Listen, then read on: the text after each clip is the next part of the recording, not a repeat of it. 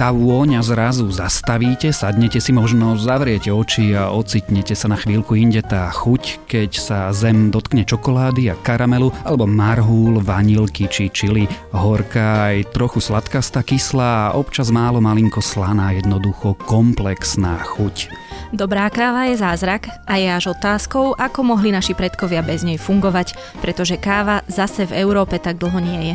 Ja som Tomáš Prokopčák a milujem dobré jedlo a jedenie, dlhé rozhovory o ňom a som, no ako hovoria, trošku gastrosnop. Ja som Nikola Bajánová a som celkom normálna. Počúvate Dobrú chuť, týždenný podcast denníka sme o jedle, jedení, varení a celej gastronómii. A aké by to bolo už len kulinárstvo, keby nebolo kávy. Práve o káve, kaviarniach a kávičkároch sa budeme dnes rozprávať s Martinou a Jakubom Jandíkovcami z veľmi špecifickej bratislavskej kaviarne Med Drop.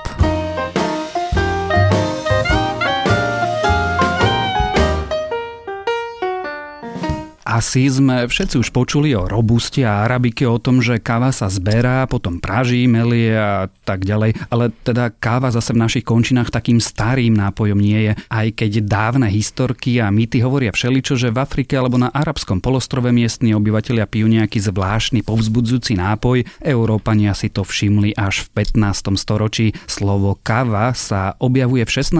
storočí a ako to už v tých časoch bolo, starý kontinent mal vo vzdelanosti a rozhľadenosti, čo doháňať od arabských učencov a teda týkalo sa to aj pitia kávy. Potom by sme museli dodať čosi o pašovaní, ako sa kávové zrná tajne dostali do Indie, ako čudný nápoj Arabov opisovali európsky cestovatelia a ako na začiatku 17.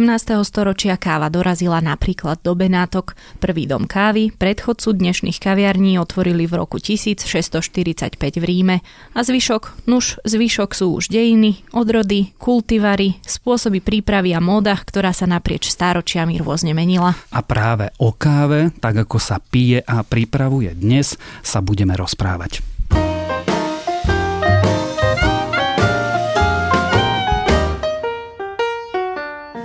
Existuje pikolo? Existuje.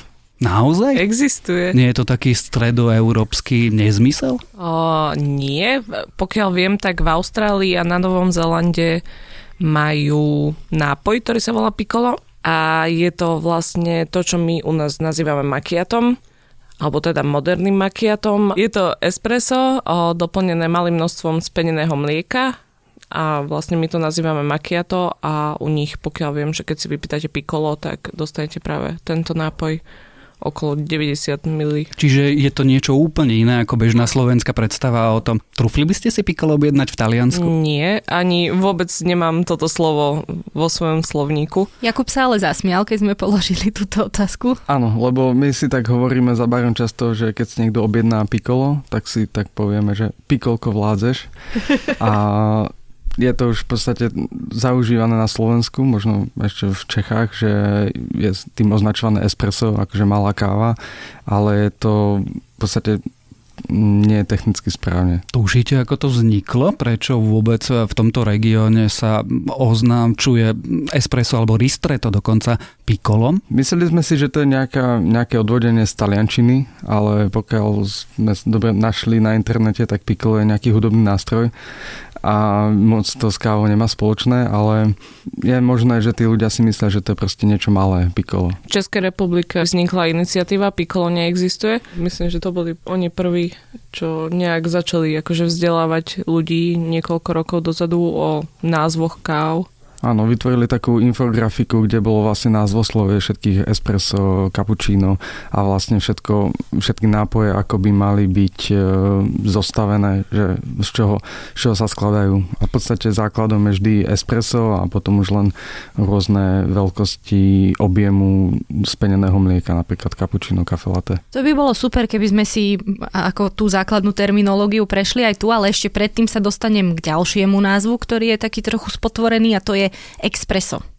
Ale ja som si myslela, aký som ja pán, keď som si napríklad v Portugalsku alebo v Španielsku objednala espresso, a oni všade vlastne hovorili expreso. Tak teda je to tiež iba regionálna záležitosť, alebo ani tam by to nemali hovoriť a narazila som iba na ľudí, ktorí to nesprávne vyslovujú? No podľa mňa to názvoslovie je zaužívané tak ako aj v iných odvetviach, že niečo sa nejako nazýva, tak by to malo byť podľa mňa všade, ale ja som si to všimla od Ameriky až po nás, po Európu, aj v Austrálii, že píšu, že nie je žiadne X v slove espresso. Takže možno to bolo buď tým podnikom, alebo... No, oni to mali normálne aj na listku napísané. Takže ja som to videla aj v Paríži, ale tam tá kávová kultúra je taká... No. Vieš, ale to je Gordon Blue. To Ježiš, možno iba majiteľ napísal tak. Keď už sme pri FOPA, ktoré sa týkajú kávy, urobili by ste kapučíno zákazníkovi aj po 12. No jasné. A ja to pijem po 12. Ja tiež. Vôbec, vôbec to ne, neriešim ja nejako Skôr jediné, čo akože riešime, čo sa týka akože prípravy nejakých nápojov a hodín, tak skôr sa snažíme alkohol nedávať nejak veľmi skoro, že hovoríme, že nemáme do nejakej určitej hodiny. Ale čo a to sa, sa vám stáva, kávy, že príde o 9 ráno zákazník a povie, že chce írsku kávu bez kávy? Už sme mali takého, že dvojité espresso a pohár bieleho a je o 9 ráno na zobudenie, že no, to nie. Ale čo sa týka kávy, podľa mňa nech pije kto chce, čo chce kedykoľvek. Ja zase chápem tú odpoveď aj, že však veď príde zákazník niečo si objednať, tak asi mu nepovedia v dobrej kaviarni, že tak toto vám nespravíme. No ja som v Taliansku zažil situáciu, že... Tak Taliansko je absolútne iný level, vieš, to je iná kultúra kávová. Ale tak možno všeobecnejšie bola taká tá reklama Ty popradskej kávy. Príhodu, že? Nie, nie, nie, nie, ja mám iba reklamu popradskej kávy, ktorá narážala na to, že kávo pijúci sú snoby. Neviem, či si pamätáte na tú reklamu, a bolo to myslené, že Maria, ty piješ neviem čo. Ja už to presne nepamätám. To je asi tá pointa tej otázky. Tak sú ľudia, ktorí milujú kávu a venujú sa jej, sú snobskí? Mm, to je strašne komplikovaná otázka asi, ale neviem, či na to existuje nejaká normálna odpoveď. Cítite sa ako snob? Ja som nie úplne, že snob, ja skôr dbám na tú kvalitu a tú prípravu ako takú. Dokážem vypiť viac menej hocičo, alebo rád ochutnávam rôzne veci. U babky si dám proste zalievanú kávu, lebo inú nemá. A keď ideme niekam do iných krajín alebo miest, tak ochutnám v podstate, čo majú oni v ponuke. Ale sám by som už teda nepripravil hotičo. A rozhodne nie v našej kaverni, kde sa snažíme ponúkať čo najkvalitnejšie produkty, tak tam tam je to snobské z mojej strany. Akú kávu máte najradšej? Osobne v podstate filtrovanú, prekvapkávanú kávu. Ja vypijem veľa kávy za deň ja začínam každé ráno, vždy si dám, no ráno, vtedy keď sa zobudím, čiže hoci ktorú dobu, ale začínam vždy prvú kávu dňa, mám vlastne tri kávy a vtedy si dám espresso, cappuccino aj filtrovanú kávu, si to tak vyšupujem naraz a potom počas dňa skôr asi espressa ochutnávam, ale dám si akože aj ten filter ale ja som asi viac tá espresová a Kubo ten na filtrovanú kávu. Ale čo sa týka snobstva, ja som bola veľmi veľká snobka vola kedy. To sa prejavuje ako? Tak ja mám celkovo takú po, povahu, že rada poučujem ľudí a tvarím sa, že viem viac ako ostatní, ale veľmi rýchlo ma to prešlo a pochopila som a hlavne u nás v Medrope je to tak, že ten človek, čo k nám príde, ten zákazník je zákazník. On není profi barista. On nemá odkiaľ vedieť, profi názov niečoho, ako keď ja dojdem do autoservisu, tak tiež neviem presnú súčiastku v mojom aute, ako sa nazýva. Hej. A preto, keď e, si povie hociako názov tej kávy a ja mu porozumiem, že čo to je, tak absolútne neopravujeme ľudí. Aj to majú všetky detská od na, naši zamestnanci.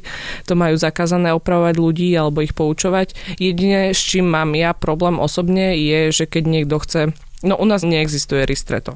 Hlavne vo výberovej káve, tam máte určitý recept nastavený na tú kávu a ten sa musí dodržať, lebo vtedy chutí tak, ako má. A keď mi niekto povie, že, á, že nechajte to iba 18 sekúnd pretiesť, tak to bohužiaľ proste nespravím, lebo to je ako keby som dala koláč do rúry a niekto mi povie, že ho má rád proste že sa pečie kratšie a ten koláč potom nechutí tak, ako má a nie je dorobený proste. Tak, tak takisto je to podľa mňa v káve, že dať niekomu nedorobenú kávu, lebo... A je to aj váš trademark, že nepôjdete pod istú lačku. Určite. Keď hovoríte, že vlastne ten zákazník príde a nie je profesionálne, rozumie tomu, ako ja rozoznám dobrú kávu.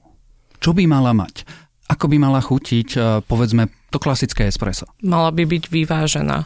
Hej, že naozaj tá horkosť, tá acidita, tá sladkosť, ovocie, čokoláda, všetko v tom je veľmi vyvážené, že keď si odpijete z espressa, tak vás nepokrúti, že či už od prílišnej horkosti, prepraženia alebo od prílišnej slanosti alebo kyselosti, hej, že to espresso je úplne vyvážené. Ale zase u nás hovoríme, že keď vám chutí proste prepálená nejaká káva a to je to, čo vám chutí, tak proste to je tá správna káva. Správna káva je taká, ktorá proste vám chutí. To je tá subjektívna časť, každý z nás mm. má inú chuť, ale teda tá objektívna, ako rozoznám treba vizuálne, že že ju prepálili, alebo že je tam zlá kréma, alebo má tu zlú farbu. Na čo sa mám sústrediť? Či ani toto sa nedá zo všeobecniť? To je veľmi zaširoka. Tam to záleží treba aj od typu kaviarne a hlavne za akou kávou oni s, pracujú. Pokojne nás uvete do technikálií. No, čo sa týka... Ako to je u vás? Ja by, ja by som to zobral tak, že uh, treba sa možno pozrieť hneď na tú kaviareň, do ktorej prídete. Ako to tam vyzerá. Ako sa oni starajú, treba zo kávovár, že či je čistý, či má čisté trysky, z ktorého sa speňuje mlieko, či tam není zaschnuté. Ten vecheť? Vecheť napríklad, že či tam není boh vie ako dlho. A celé v podstate tak, ako funguje tá kaviareň, možno aj to, ako majú spravený nápojový lístok a poriadok za barom. Ale to sú také akože prvotné veci. To neznamená samozrejme, že robia zlú kávu, ale môže to napovedať, že tam niečo nie je v poriadku, že sa tomu nevenujú úplne na nejakej úrovni, ako by ste možno chceli. A už potom pri tom samotnom nápoji Záleží. Keď, e, keď je to kaviareň, ktorá pracuje treba s, s tmavšie praženou kávou alebo nejakými zmesami arabiky a robusty, tak tá kréma bude v podstate vždy hrubá, e, výrazná, tmavá. Čiže tam možno ťažko spoznať nejaký, nejaký, nejakú chybu v tej prípravy.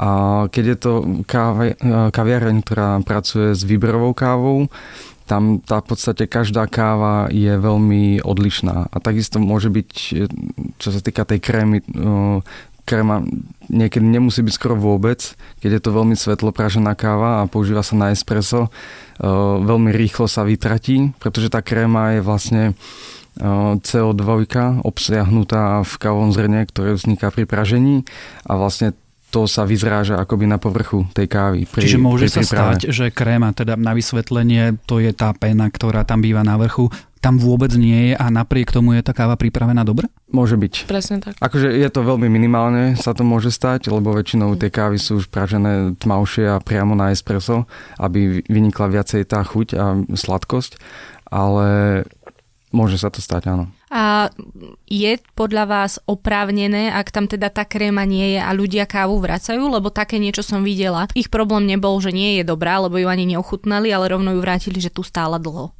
alebo bola už zohriatá, alebo To je potom také. už asi vec zvyku tých, tých ľudí, že oni sú proste dlho, dlhodobo zvyknutí na nejakú kávu, ktorá nejako vyzerá a keď prídu do inej kaviarne, ktorá používa modernú kávu, dajme tomu, tak, tak ich to môže zaskočiť a myslia si, že to nie je správne. Čiže odporúčanie je čo, vždy ochutnať? Určite, Vždy. určite. Ja som mal raz zákazničku, ktorá mi tvrdila, že tá káva je strašne, strašne horká a keď som sa aj spýtal, že väčšinou sa ľudia stiažujú, že je veľmi kyslá a ona vlastne povedala, že aha, máte pravdu, je vlastne veľmi kyslá. Niektorí ľudia majú základný problém vlastne rozoznať chute. Ja som sa nedávno rozprávala s licitátorkou v aukčnej sieni a povedala, že aj to oko sa dá vytrenovať na to, aby som pochopila tú kvalitu obrazu. Predpokladám, že to isté platí aj o káve. Začnem možno nejakou neskou a dokážem sa rôznym skúšaním, ochutnávaním dopracovať až k nejakému fajn šmekrovi kávovému, predpokladám. Kubo je, Kubo je Áno, to je v podstate príklad. aj môj príbeh, že ja som pred nejakými šiestimi rokmi pil nesku s veľa mliekom, veľa cukrom, lebo mi to nejak nechutilo a v podstate dneska sa asi inak ani piť nedá, pre mňa teda v tej dobe určite nie. A postupne som sa prepracoval na to, že som vyhral majstrovstva Slovenska v ochutnávaní kávy a áno, už teda nepijem nesku ani náhodou, lebo proste mi to nechutí a už potom vyhľadávam. Ani v prípade núdze, že ja neviem, nejaká chata a nič tam iné nie je. No, kakauko, áno, ale radšej si dám čaj. I keď aj v tom čaji je to dosť komplikované, ako som Hej, zistil. Sáčkové čaje. Mm-hmm. Napríklad ja som, ja sa volám, že ja som taký kávový slaboch, ja mám rada tie orieškové. Čiže tam, kde cítim akoby tie orieškové tóny, lebo je to pre mňa tá najpríjemnejšia chuť. Ale samozrejme ja sa ani náhodou nepovažujem za uh, odborníka na chuť kávy, iba viem, či mi chutí alebo nie. Ako vôbec vzniká tá nuansa, tá myšlienka, že niečo chutí orieškovo, niečo chutí ako čokoláda, lebo presne, môže to byť prípad, že ja si myslím, že chutí čokoládovo alebo orieškovo a vy ma viete presvedčiť treba aj o opaku, lebo vy to viete lepšie. Ako toto vlastne vzniká v tej hlave? Je to, je to len individuálne, alebo platia jednoducho zákonitosti, že táto káva bude vždy chutiť orieškovo a basta? No, ako sme sa bavili, že sa to dá vytrénovať, tak v podstate na začiatku človek cíti iba niektoré v podstate chute obsiahnuté v tej káve a viac menej postupom času dokáže lepšie detekovať všetky tie e, chuťové vlastnosti a to veľmi závisia od toho, že koľko kávy a akej kvality vypil. Čím viacej, tak tým v podstate lepšie. E, existujú také v podstate ochutnávky kávy, vlastne to cupping, kde máte rôzne vzorky na jednom stole e, pod v podstate rovnakými podmienkami pripravené a hneď ich ochutnávate jednu za druhou a tam vidíte veľmi pekne tie rozdiely medzi jednotlivými kávami. To robievate aj vy, tie cuppingy, ja som na jednom aj bola, ale ešte v starom medrope. To som sa aj chcela opýtať, čo sa tam človek vie naučiť. Práve tie rozlišnosti treba, že americká káva z Brazílie chutí proste inak ako africká káva z Etiópie. A je to tak vždy, že vždy budem, keď budem piť povedzme dobre vypestovanú, dobre zozbieranú kávu z Nikaraguj, tak to bude pravdepodobne väčšinou veľmi podobná chuť, nech si ju kúpim od akejkoľvek značky, alebo toto takto vôbec nefunguje. Či, ako, je mi to jasné, že my sa rozprávame o jednej surovine, ktorú ale robí milión producentov minimálne, ale akože aspoň tak na zjednodušenie. Veľmi zjednodušenie áno, ale závisí tam samozrejme od ďalších veľa faktorov. Tam závisí na spracovaní tej kávy a v podstate to dodáva tej káve nejakú špecifickú chuť. Niečo ako víno, hej? Že áno. toto je Veltlín a toto bude Iršaj uh-huh. napríklad. Napríklad, áno. Máte to vy tak, ako majú somelieri, že v hlave máte rozhodovací strom, že vlastne zaraďujete tú kávu až, až, až viete povedať, že terroir? Mm, no, asi až tak nie, lebo káva sa posudzuje trošku inak. Uh, ak som sa bavil aj teraz s Tomášom Šajgalom, čo je veľmi šikovný somelier slovenský, tak uh, v podstate káva sa uh, hodnotí objektívnejšie trošku, lebo napríklad keď sa zozbiera káva z nejakej farmy, tak ona sa v podstate musí nejakým spôsobom ohodnotiť a aby sa buď predávala ako komoditná káva a keď e, má v podstate vyššie bodové skóre na 100 stupňovej stupnici 80 a viac, tak e, už je to výberová káva a už sa inak s ňou ďalej pracuje a už má vyššiu hodnotu a už sa nepredáva na e, trhu, ale už sa potom distribuje cez importérov a exportérov do, ďalej. Tým súvisí vlastne otázka na kvalitu. Rozumiem, že, že aj dobrá káva z dobrého pôvodu sa dá pokaziť mnohým spôsobom, od práženia až po prípravu. Dá sa zachrániť káva? Mlieko, cukor. No nie kakauko, ale naozaj, že, že nie je až taký dobrý pôvod, alebo sa spravila chyba pri pražení a napriek tomu sa s tým dá ešte niečo spraviť? Dá sa triediť kávové zrná ešte akože po pražení.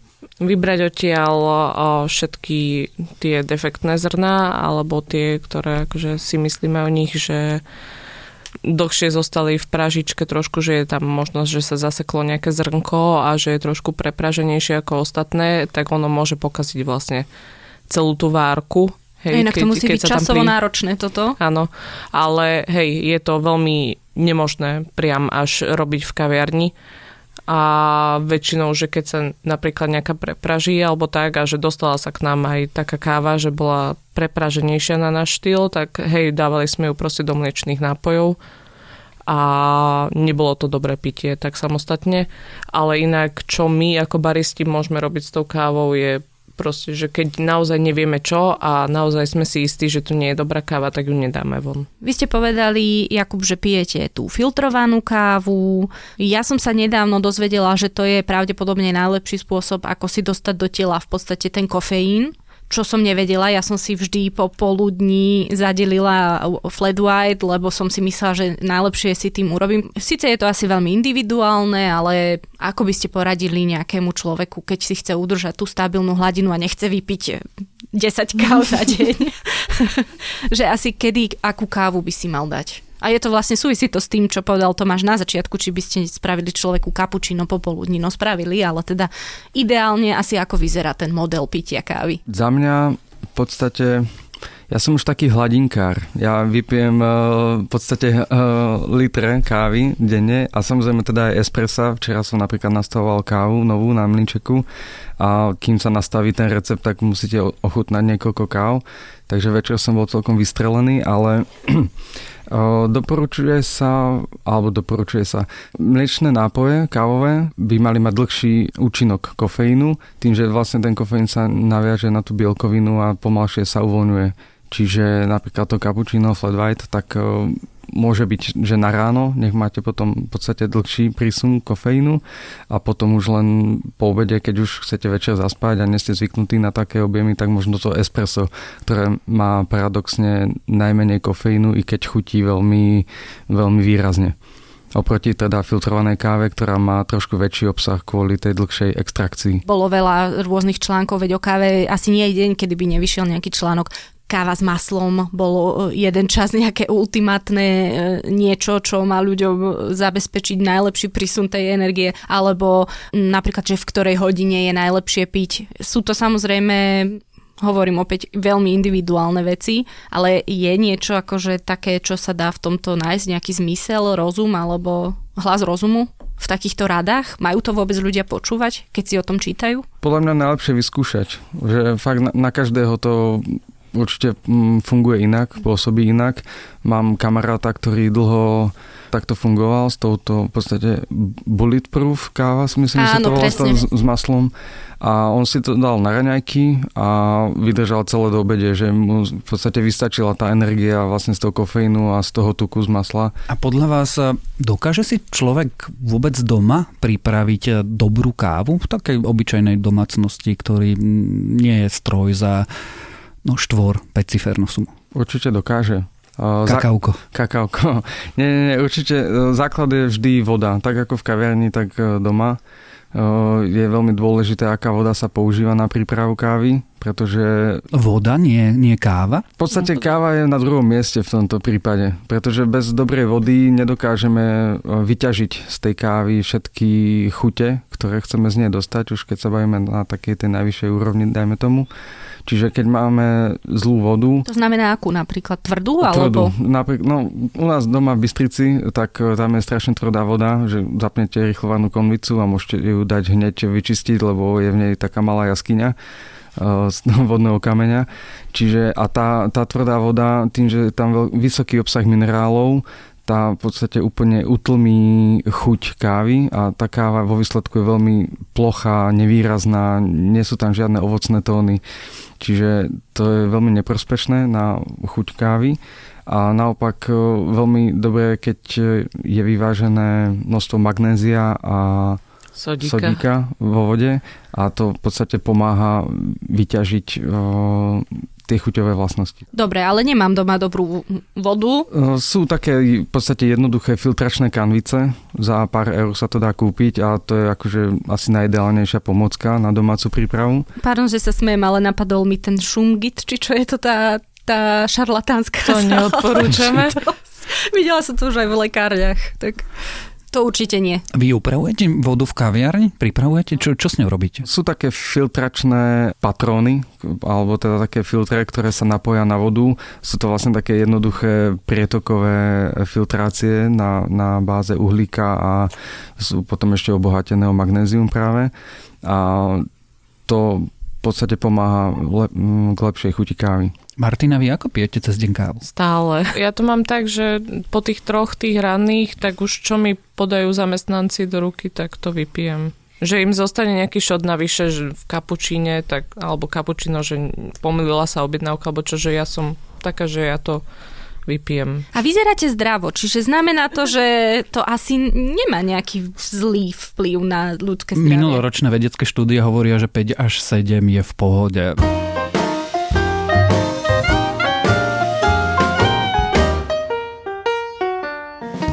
Ako ste sa dostali ku káve, ku kaviarnictvu a k tomu nápadu otvoriť si vlastnú kaviareň? To tak bolo vzájomne, čo sa týka kaviarne, ale ja robím gastre už cez 10 rokov a nejak som sa cez všelijaké krčmy a horšie kaviarne a lepšie reštaurácie dostala k tomu, že som robila kávu už tak akože v takej lepšej kaviarni, dajme tomu na, na ten čas a začalo ma to zaujímať a začala som si hľadať o tom videá a články a nejak som sa sama učila. Až som skončila, vlastne to bolo ešte cez strednú školu a hneď vlastne po strednej škole som išla na pojazdné kaviarne tuto v Bratislave, čo boli prvé a tam som to vlastne prevádzkovala a tam sme sa poznali s Jakubom. Ja som robila kávu tak nejak potom som ho do toho stiahla. Zrazu ste zistili, že to je celá veda. Áno, že tam akože človek si povie, že tam vlastne iba stlačíte gombík za kávarom, ale vôbec to nie je také jednoduché a že stále je tam kopec informácií, ktoré môžete získať a naučiť sa a zlepšovať sa. No a čo nie je jednoduché, je určite otvoriť si tú kaviareň. Tak len nám povedzte, že ako to vyzeralo na začiatkoch, ako to prebiehalo a dostaneme sa potom postupne až k tomu novému priestoru. No, obaja sme hovorili, že niekedy raz kaviareň a ja som taká, že keď sa to povie, tak to začnem robiť. Kupko bol taký skôr, že však niekedy bude, ale ja už som bola tá, čo už hľadala priestory, riešila peniaze, riešila zhanenie nejakých peňazí, robila nejaké rozpočty a obehli sme vlastne iba dva priestory pred tým našim. Ano čiže to išlo celkom rýchlo a tam už akože to bolo tak, že ešte v ten týždeň sa podpisovala zmluva. Neviem, proste dôverujem sebe, tomu, čo ja nejak cítim, nejakej intuícii svojej. A pre mňa to bolo, že OK, že kedy, keď nie teraz. Tá vlna tej výberovej kávy ešte len začínala na Slovensku a mala som 22 rokov, tak hovorím si, že keď to nevíde, stále nemáme žiadne záväzky, sme mladí a môžeme ďalej robiť akože hoci čo, ale to bolo fakt, že veľmi niekde vzadu v hlave taká tá možnosť a ja už som išla podpísať zmluvu a Kupko stále, že čo? To naozaj? To sa deje? Hej. A to že... bol teda ktorý rok? 2015. A vtedy ste aj otvorili? Hej. Čo je na tom najťažšie? Teda asi ja nebudem úplne preháňať, keď poviem, že Medrob je jedna no, z mála naj, najlepších kaviarní v tomto meste je rozdiel asi otvoriť hodzaky podnik, kde varím kávu a povedať si, že idem robiť prémiovú kaviareň s prémiovou kávou. Teda čo na tom bolo to ťažké? Mať rozpočet, kedy si iba dvaja, dvaja plus máme ešte takého kamoša, ktorý nám s tým pomáhal, takže traja ľudia dajú dokopy pár peňazí a teraz chcú aj, aby to nejako vyzeralo, aj aby sme rovno nabehli na to, že robíme tú dobrú kávu bez kompromisov, tak to bolo podľa mňa najťažšie si nejak usporiadať priority, že či teraz my budeme mať tie technológie na to, aby tá káva bola špičková a aj my sme sa niekam posúvali vďaka tomu, alebo to bude pekné, od, nadizajnované od nejakého architektonického štúdia a ľudia si to budú fotiť na Instagram a my budeme trpieť za nejakými strojmi z druhej ruky. Takže to bolo podľa mňa veľmi akože také rozhodovanie, že ako tie peniaze prerozdeliť, keď nemáte za sebou žiadneho veľkého nejakého sponzora. Aj si spomeniete, aká bola tá prvá investícia, čo všetko vlastne išlo do, toho, do tej kaviarne? Koľko tie stroje vtedy stáli? To bolo nejakých 35 tisíc podľa mňa my sme mali. Čiže to človek v 2015 potreboval, aby si otvoril prémiovú kaviareň. Tak bar sme postavili sami, hej, išlo to samozrejme do technológií, hej. Takže bar sme postavili sami, o, IKEA je kamoš tiež, hej, takže stavali sme aj nábytky sami a priestor sme nejak neprerábali extrémne, iba záchody sme tam dorobili a potom záhradu postupne, ale vlastne väčšina peňazí išla proste do, tý, do tej technológie a a do nájmu. Do nájmu. Bratislave, no. Mendrop má ešte jedno špecifikum okrem tohto urob si sám. a to je metal. Ako sa ocitol metal v kaviarni? Ide o to, že od začiatku sme riešili kaviareň štýlom, že my sa v nej musíme cítiť v prvom rade dobre, aby sme mohli podávať dobrý výkon tým ostatným. A tiež prídeme do kaviarni, kde hrá nejaké rádio alebo hudba nejaká, ktorá nám sa nepáči, ale nie, nerie, neriešime to, lebo tam sedíme taký malý čas, že to sa ani nedá na to nejak naštvať alebo nejak to riešiť, ale v tej kaviarni, keď robím a to ja sa ráno... viem ja naštvať sa, rýchlo, ja... keď tam hrá rádio nejaké. akože hej, ale nemám pocit, že by som to nejak riešila, tak si poviem, že ježiš a je mi to jedno, ale v tej kaviarni, keď tam, ja neviem, o pol osmej dojdeme a odchádzame o 9, o 10 a celý čas my tam sme, hej, že nemáme tú pauzu, tak potrebujem ja sa tam cítiť dobre a pustím si tam to, čo sa mne páči. Ani to nebolo, akože teraz už je z toho taký akože design alebo taký kultík by som to nazvala, ale na začiatku to bolo to, že my chceme byť šťastní, že chceme, aby tí ľudia, keď otvoria dvere a zbadajú nás, tak my sme v dobrej nálade, robíme to, čo nás baví, hudba pritom hrá taká, aká nám sa páči a že bude to všetko v poriadku a tí ľudia proste, keď si tam sadnú na 10, pol hodinu, aj 2 hodiny, tak stále je to proste taký čas, ktorý sa dá absorbovať. Nebali ste sa ale tej predstavy, lebo tá všeobecná rozšírená predstava je, že kaviareň hrá tam nejaký smooth jazz alebo niečo, no a ja tam teraz prídem a mm, drtí tam black alebo dead metal. Začali sme podľa mňa veľmi tak zjemná, že veľmi postupne sme od nejakého grunge a roku sme tak pritvrdzovali a stále sme hľadali tie hranice tých ľudí ale nie sú. Už teraz nie sú hranice.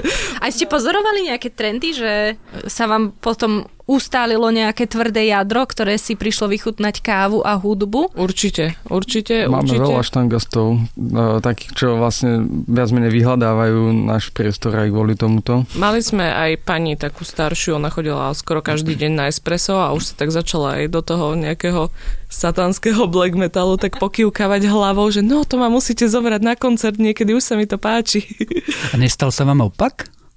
Že vedľa je kostol. Vedľa je kostol a vedľa je fara. Veľakrát sa stane, že prídu k nám ľudia, lebo sme hneď prvý vchod od kostola vlastne taký ten verejný, Čiže že si myslia, že sme, hej. hej, že sme fara.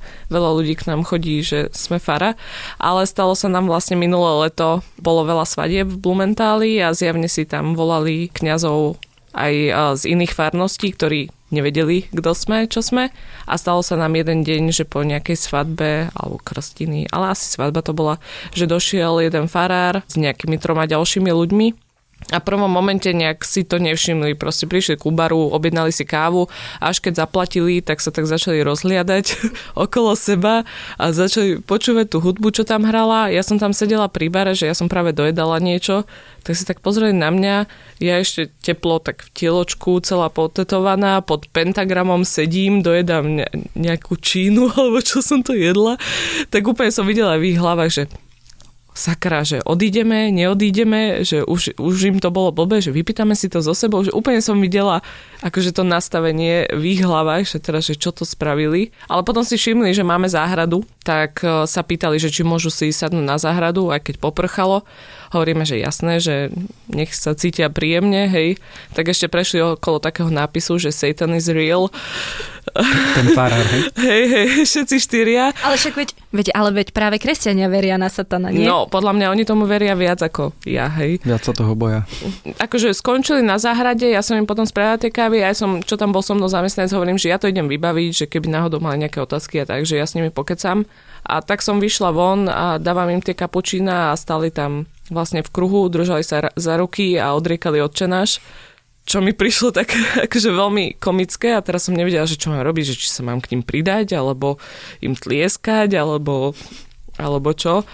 A všetci to tak zakončili takým monumentálnym ámen a pozerali pritom na mňa a som nevedela, či mám začať horieť, alebo sa vypariť, alebo začať kričať, alebo čo.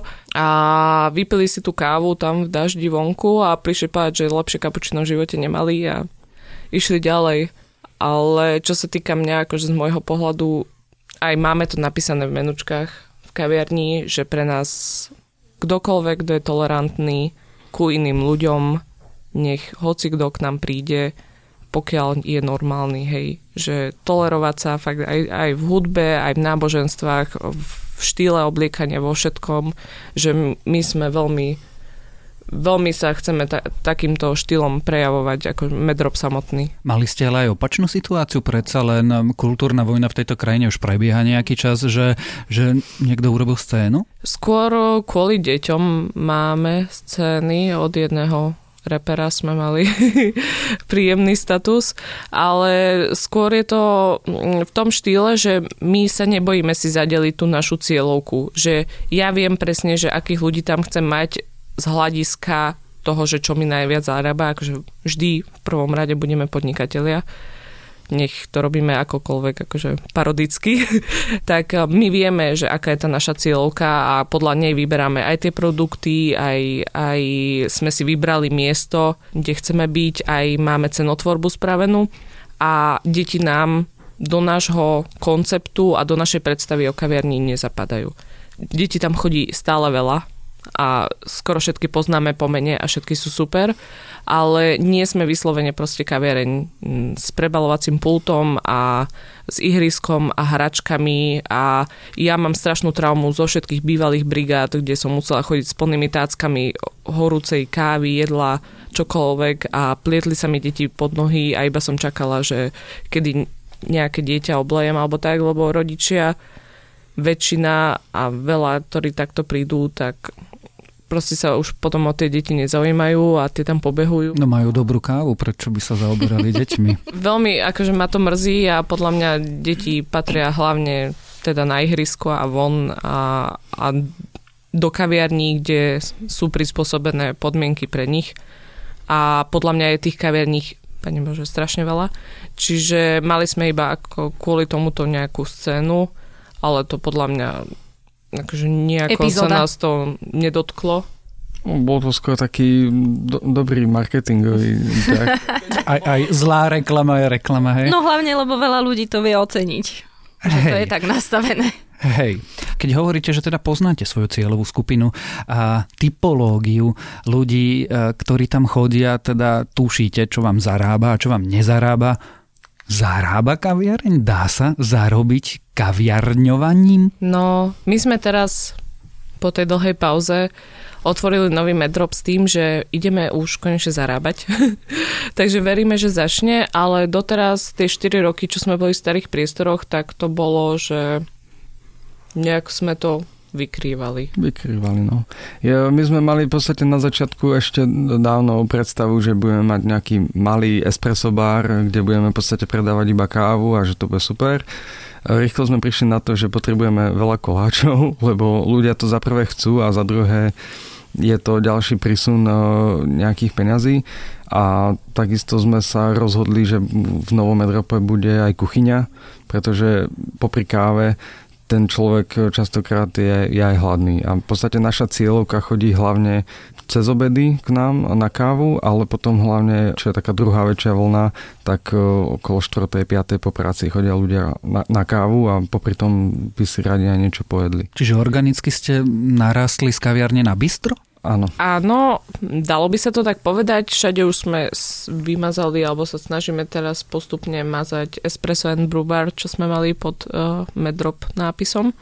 Ide nám o to, že v tej káve už sme si vybudovali nejaké meno a my sa zaujímame celkovo o gastronómiu, že keď už niekam aj ideme že na dovolenku alebo tak, tak ideme iba kvôli gastronómii, že si obiehame podniky a chceme to hospitality, tú službu ľuďom ešte dať na vyššej úrovni uh, zväčšiť možnosti, ktoré ako môžu ľudia u nás tráviť čas, ale všetko to nerobiť uh, rýchlo kvasne a nejak, nejak, že lebo to zarába alebo tak, ale spraviť to veľmi, aj teraz ešte sme neotvorili kuchyňu stále, že máme tam nejaké sendviče, málo, ale spraviť to veľmi postupne, organicky, vyberať tie suroviny, vybrať si dobrých kuchárov a ten koncept prispôsobiť konceptu tej kaviarne, že nemôžeme byť metalová kaviareň a mať žufaňacké kašičky a praženičky a tak, že musí to zase sedieť do toho, do toho ako my si predstavujeme. A však teoreticky by mohli byť nejaké čierne s nejakým aktívnym uhlím. Hej, hej, máme také. taký drink, máme baristu, ktorý bol predtým barman a dlho sa venoval barmanstvu, tak tým, že máme teraz veľký bar, tak začali sme sa venovať aj koktejlom a mixológii, aj nás veľa toho učí a máme vlastne taký čierny drink. Tak nejak sa chceme pohybovať, akože hlavne v tých, čo sa týka senzoriky, aj v tých jedlách, aj v tých koktejloch napríklad. To znamená čo? Aké jedlá to teda budú? Či ešte neviete? Viem, ale nechcem to moc prezrádzať. Ale... ale boli by sme radi akože experimentovať s tými chuťami viac. Aj napríklad robiť párovania s kávou, mm-hmm. jedál alebo s limonádami, lebo robíme si vla, varíme si aj vlastné sirupy a nejak to viac dávať na ten chuťový zážitok, že ľudia veľa jedia očami, aj pijú tú kávu, takže si prečítajú, čo tam majú nájsť, ale necítia to tam nakoniec. A robíme veľa senzorických workshopov, kedy dávame obyčajné jedlá od paradajok po čokoládu, dávame ľuďom ochutnávať so zavretými očami a úplne banálna, hej, sherry paradajka a ľudia si to milia s hroznom mm-hmm. napríklad. Mm-hmm. Hej. Že ľudia jedia, ale nevychutnávajú vôbec, vôbec si to nevedia tak spájať. A ja by som bola veľmi rada, keby sme otvorili takú experimentálnu kuchyňu, kde viac tých ľudí budeme pušovať do toho, aby to jedli naozaj jedli a cítili tie chute. A skúšali nové veci a vychutnávali ich. Niekoľkokrát tu padlo nový medrop, starý mm. medrop, tak a za tým je príbeh vášho stiahovania, ktoré trvalo teda podstatne dlhšie, ako ste slúbovali. Čo sa stalo? Mm, veľa vecí sa pokazilo. Respektíve mali sme nejaký plán, ktorý teda absolútne nevyšiel a kde... Aby sme povedali posluchačom, vy ste sa vlastne presunuli 20 metrov po tej Hej. istej ulici. áno, áno, áno. Išli, išli sme do väčších priestorov a s tým, že tam boli kedysi uh, kancelárie a, a v podstate sklad a bolo to tam potrebné trošku prerobiť, ale bola hneď komplikácia so stavebnými firmami, ktoré sme, teda až tretia stavebná firma nám začala reálne robiť e, na, na priestore. No o vašich stavebných prácach sa v tomto meste už rozprávajú legendy, tak čo sa, čo sa dialo? Mali sme zazmluvnenú alebo dohodnutú stavebnú firmu, ktorá mala prísť a spraviť. To snáď aj dva týždne trvalo, že stále si tam niečo vymeriavali, obzerali, robili cenové ponuky a už sa neukázali. Potom prišla druhá, zase to isté, zameriavajú, pozerajú, potom povedia po týždni, kedy ja ich oslovím, že halo, že vlastne je to nad ich sily, a medzi tým zohnať niekoho takto, že na poslednú chvíľu, keď už sme mysleli, že máme niekoho dohodnutého, že hľadáme niekoho, kto nám spraví toto, toto, toto a že hneď, tak to je veľmi ťažké. Čiže tam naozaj sme mali problémy hľadať niekoho, kto nás nevysmial, že na konci roka môže až, lebo bol maj, keď už sme konečne nejak cez známosti našli ľudí, tak búracie práce super, všetko pekne odsypalo a zrazu dva mesiace tam boli a dva mesiace, akože sme tam my došli, chalani tam niekde postávajú, potom jeden niečo spravil, traja sa pozerajú, všade špaky po zemi, keď som jej zakázala fajčiť. A, a stále niečo vymýšľali a stále iba predfaktúry, predfaktúry, zálohy, neviem čo, materiál, materiál. Mali sme pekný betónový základ, tá základná doska betónová, tak sme povedali, že chceme ju zachovať, že to vyzerá tak autentický a že chceli by sme iba, aby sa to niečím priesvitným akože uzavreli tie pory betóne, aby, sa to, aby to bolo umývateľné a tak.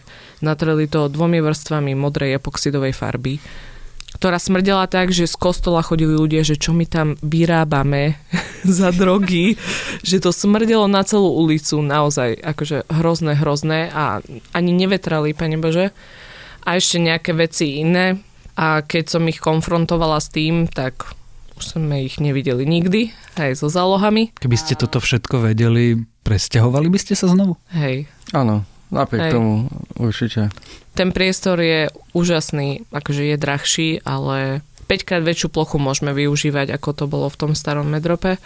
A máme tam priestor aj na tie naše školenia a kapinky a všetko. A síce sme potom my týždeň brusili betónovú podlahu a už to nejak fičí. Síce sme si hovorili, že nový medrop, že bude už taký dospelácky, že už to bude navrhnuté a že už to bude zrekonštruované celé, že vojdete dnu a že to bude, že wow, že na úrovni, tak je to stále starý medrop.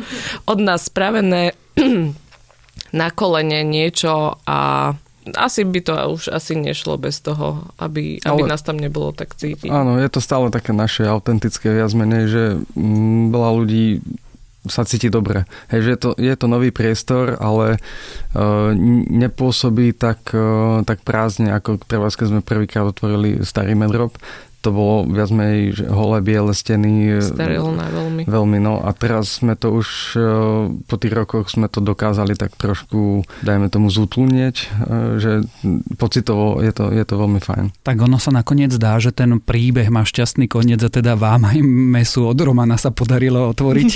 o áno, pozdravujeme Romana. Aj keď by som sa dokázala ešte o meddrope rozprávať oveľa, oveľa dlhšie, dostaňme sa k našim záverečným cieľovým kategóriám a to je obľúbená surovina a nejaký kulinársky gastronomický hek. Je to na vás, môže, nemusí to byť o káve, ale asi by aj naši posluchači, posluchačky ocenili hlavne niečo v súvislosti s kávou. A možno, že tým hekom môže byť aj to, ako si doma urobiť teda tú dobrú kávu. Jakub. Martina. My podľa mňa kuchyňu používame iba na kávu. Určite.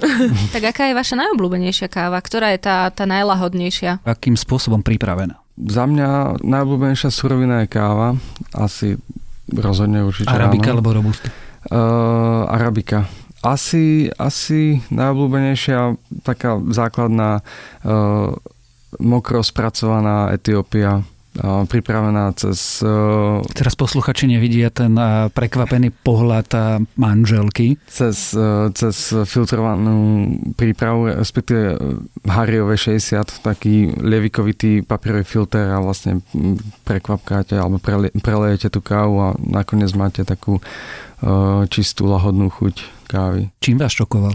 Ja som myslela, že povie Kolumbiu. On sa stále rozplýva nad Kolumbiami. No, tak on, on tie kávy sú strašne rôznorodé a stále v podstate sa to mení nejakým spôsobom, že nedá sa povedať, že mám najradšej kávu z tejto krajiny. Čiže práve teraz v čase nahrávania je to Etiópia. Áno.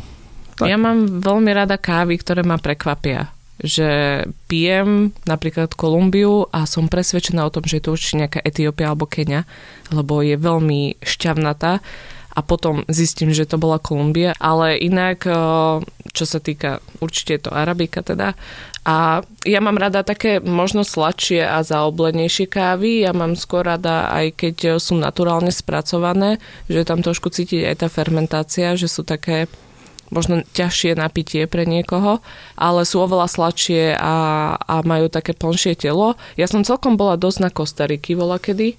Teraz sú rôzne fermentované Kolumbia a tak, takže v tom si celkom tak ujíždím, aj keď Kubo už to nemôže ani cítiť, lebo teraz to robia všetci ale pre mňa je to ešte stále také nové, čiže vždy, keď sú takéto nejaké kávy zaujímavo experimentálne spracované, tak veľmi rado to ochutnávam ale čo sa týka tohto, ja si asi najčastejšie dávam taký ten dvojboj, že espresso cappuccino, ja to volám, že dekomponovaný flat white.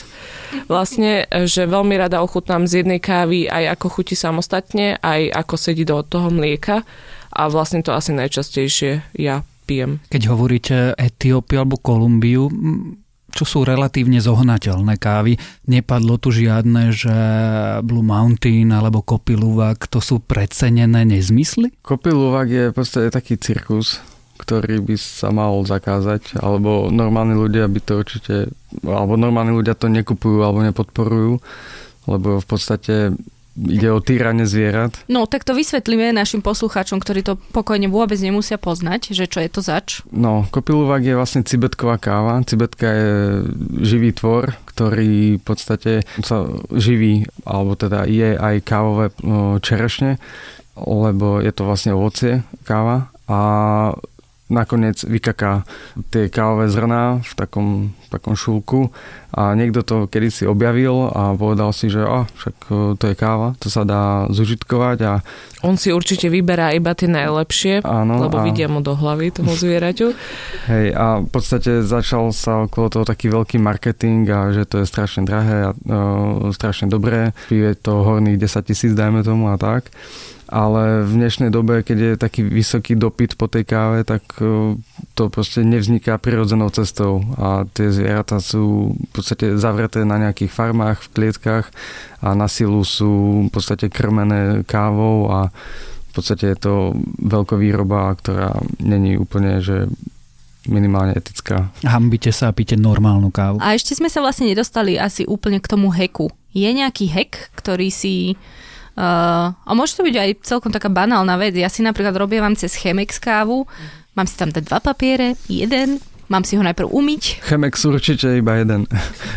jeden filter, ten je bez tak dosť hrubý. Treba ho poriadne preplachnúť vždycky. Ja vždy preplachujem papierový filter najskôr studenou vodou, keď sa mi lepšie vlastne prilnie na stenu toho filtra, potom horúcou vodou, aby sa vymila prípadná papierová chuť a tým pádom sa aj zohreje celé to zariadenie. Potom vlastne dochádza k menšej strate tepla pri zalievaní kávy.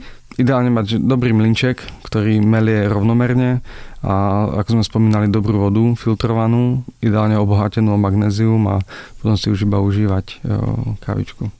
Pre mňa je hack uh, piť čisto iba magnéziovú vodu, fakt, že vždy, keď sa dá počas dňa aspoň raz popri tej káve, lebo... Vyrovnáva? Vyrovnáva ten organizmus, hlavne keď je človek a veľa jesť. Že už sa mi stalo raz, že som bola veľmi prekofeinovaná, ale takže už som halucinácie mala pomaly.